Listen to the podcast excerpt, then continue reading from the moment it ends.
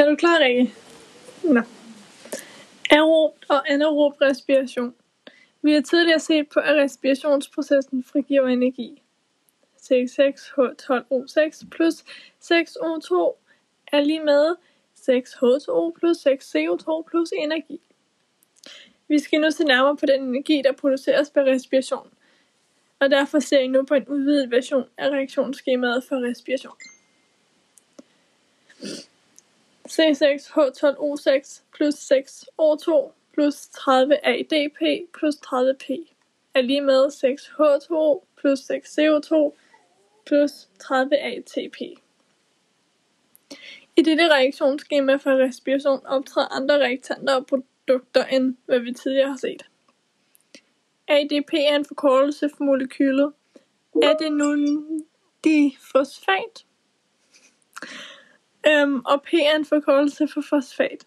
I respirationsprocessen sættes de to reaktanter, reaktanter sammen til ATP, en forkortelse for molekylet adenosintrifosfat. ATP har et tidligere blot kaldt energi. Fordi det er et energirigt molekyle, cellerne bruger ATP, når de skal udføre en proces, som kræver energi. Af reaktionsskemaet fremgår det, at en glukosemolekyle frigiver 30 ATP. Den form for respiration, vi har omtalt indtil videre, kaldes også for den aerobe respiration, fordi der forbruges ilt. Man kan, hvis man laver en hård fysisk aktivitet, opleve, at man får et let svigende fornemmelse i musklerne. Det, man populært kalder, er syre i benene. Det skyldes, at kroppen trods sin store indsats alligevel ikke har kunnet levere nok ilt til den aerobe respiration i muskelcellerne. Netop muskelcellerne har da en tydeligere mulighed for at kunne producere energi, så man kan blive ved med at løbe lidt endnu. Processen kaldes for anaerob respiration og er en respiration, hvor der ikke er hvor der ikke forbruges ilt. Den proces sker, når glukose omdannes til mælkesyre uden forbrug af ilt. Glukose plus 2 ADP plus 2P er lige med 2 mælkesyre plus 2 ATP. Denne respirationsform frigiver dog kun 2 ATP for hvert molekyl, glukosemolekyle, der forbruges. Den anaerobe respiration kan muskelcellerne dog ikke blive ved med at blive ved med så længe, for mælkesyre resulterer i, at musklen syrer til og kan ikke arbejde. Hvad der helt præcis forekommer i musklen, når den syrer til, er ikke klarlagt. Hvad er de biologiske effekter af motion? Når man dyrker motion regelmæssigt, træner man mange forskellige muskler i sin krop. Det, der sker forandringer i blodet og i cellerne, man træner for eksempel sit hjerte, så det bliver bedre til at trække sig sammen og bedre til at presse blod, der sidder gennem blodårene. Det resulterer i en højere slagvolumen, og som konsekvens deraf kan hjertet nøjes med at slå færre gange, når man er i hvile. Åndedrætsmusklerne, som består af mellemgulvsmusklen og muskler på ribbenene, bliver også bedre til at trække sig sammen med den effekt, at brystkassen udspilles mere så der kan suges mere luft ned i lungerne per vejrtrækning end øget åndedrætsdybde. Samtidig stiger også antallet af åndedræt per minut, kaldet åndedrætsfrekvensen. Samlet set betyder det, at lungeventilationen målt som litermål per minut er forhøjet. Der er følgende sammenhæng. Lungeventilation L i minuttet åndedrætsfrekvens. åndedræt per minut er åndedrætsdybde. Iltforsyningen til musklerne bliver forbedret på flere måder. For eksempel dannes der mere blod, andelen af røde blodlegemer, hematokritværdi øges, ligeså der dannes flere kap- kapillager i musklerne. I muskelcellerne dannes flere mitokondrier, og mængden af enzymer, der bruges i respirationsprocessen, øges.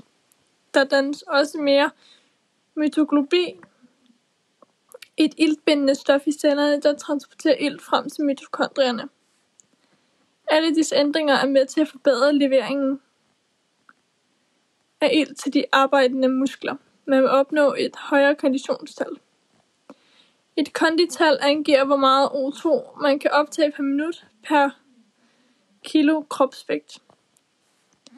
Det er derudover vist at personer, der dyrker motion flere gange om ugen, har et bedre immunforsvar og lavere risiko for at udvikle forskellige livsstilssygdomme, som type 2 sukkersyge, hjertekarsygdomme og flere kraftformer.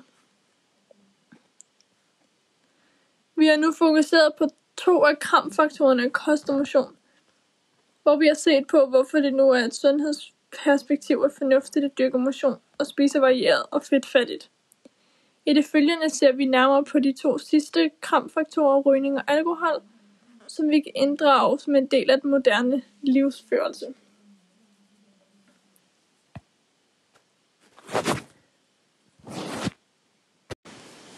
Hvad sker der i kroppen, når vi ryger?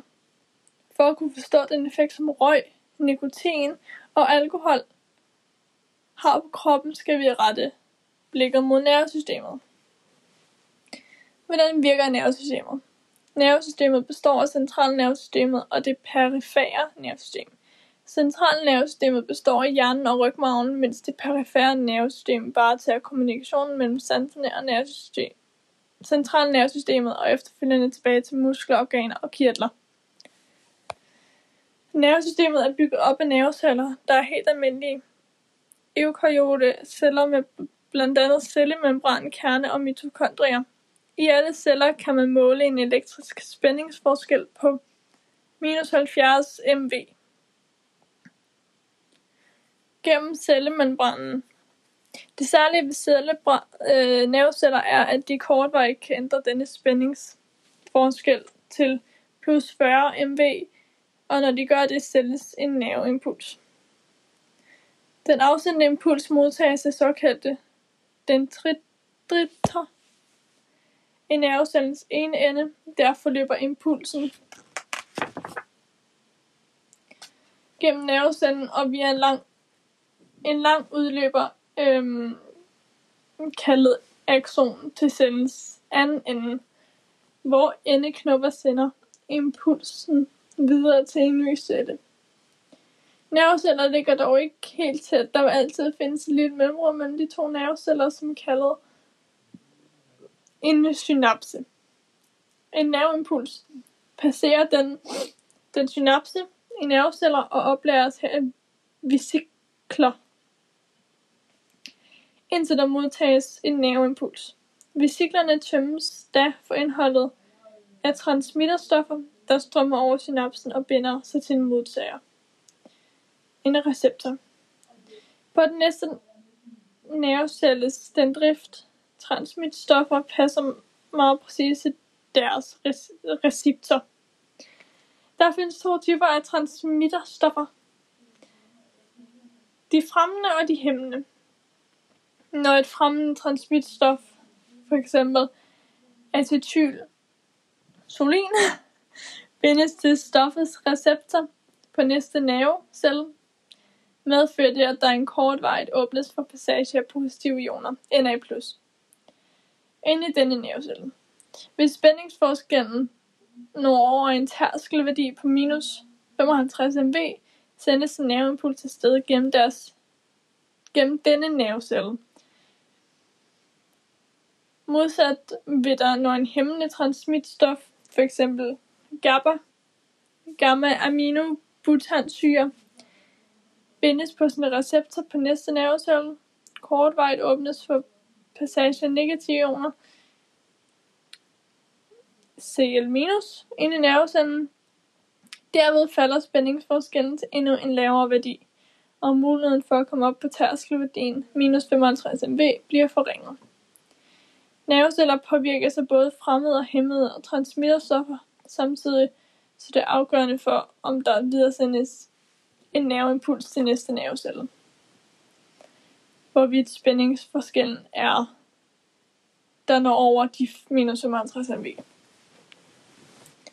Hvordan påvirker nikotin nervesystemet? Nikotin påvirker nervesystemet på den måde, at stoffet efterligner det fremmede transmitterstof acetylsolin ved at binde sig til acetylsolinreceptorer, Der sendes der signaler til hjertet om at øge impulsen og til blodkar i huden, når man trækker sig sammen. En sidevirkning af dette er, at man kan få kolde fingre og sætte vej ud. Der sendes også signaler til et område i hjernen, der kaldes det limbiske system, som så udskiller transmitterstoffet dopamin. Dette stof giver rygeren en følelse af veltilpasset og afslappethed, hvilket forklarer, hvorfor det kan være så svært at stoppe med at ryge. Rygning er meget sundhedsskadeligt. Det er dokumenteret, at rygning øger risikoen for, at man udvikler kræft, hjertekarsygdomme, slagstilfælde, kol og øjensygdomme. På trods af den viden er der alligevel mange, der vælger at begynde at ryge og fortsætter med det for eksempel med den forklaring, at man nyder en kop kaffe mere, hvis man tager en smøg. Eller at ryger har et særligt fællesskab.